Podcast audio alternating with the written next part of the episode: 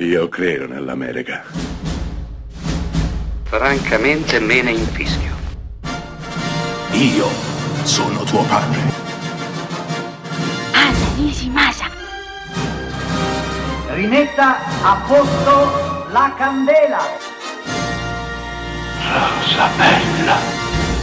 Io credo che Tom Hanks potrebbe interpretare con convinzione la parte di un tostapane, senza far rimpiangere al toast la sua fine, anzi il toast ne uscirebbe migliorato, felice.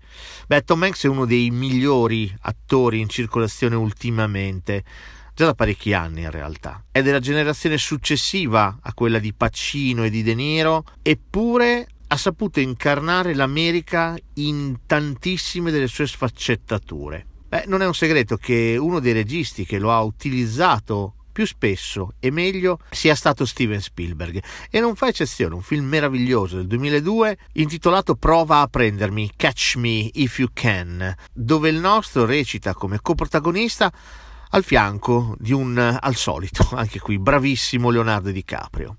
Ma la cosa interessante di Prova a prendermi, se è un film che non avete ancora visto, è la trama che racconta, perché Prova a prendermi è la storia vera di un truffatore, Frank Abagnale Junior, interpretato proprio da Leonardo DiCaprio, che negli anni sessanta, grazie a degli assegni falsi, ha guadagnato centinaia di migliaia di dollari, di fatto gabbando, truffando il prossimo. Però attenzione, perché non c'è cattiveria nella parabola di Frank Abagnale, assolutamente. Frank è un ragazzo che inizia la sua carriera criminale giovanissimo e in modo molto innocente, semplicemente spacciandosi per chi in realtà non è. E questo di fatto non fa del male a nessuno, però si approfitta di alcuni buchi, di alcune situazioni, ecco, e lo fa in modo assolutamente intelligente. Prova a prendermi è la sua storia e quella dell'agente dell'F B I, interpretato proprio da Tom Hanks, che cercherà di agguantarlo, di fermare la sua carriera truffaldina. Prova a prendermi è tutto qui, ma non è solo questo. Prova a prendermi è il racconto di un mondo che non esiste più.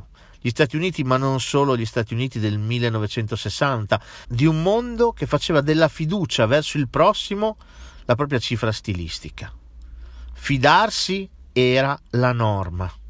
Molto prima che diffidassimo tutti quanti gli uni degli altri, ci si affidava gli uni agli altri. Forse era un mondo più credulone, forse era un mondo più sempliciotto, eppure era un mondo, o almeno così ci dice il film di Spielberg, in cui le persone vivevano meglio proprio perché si affidavano gli uni agli altri.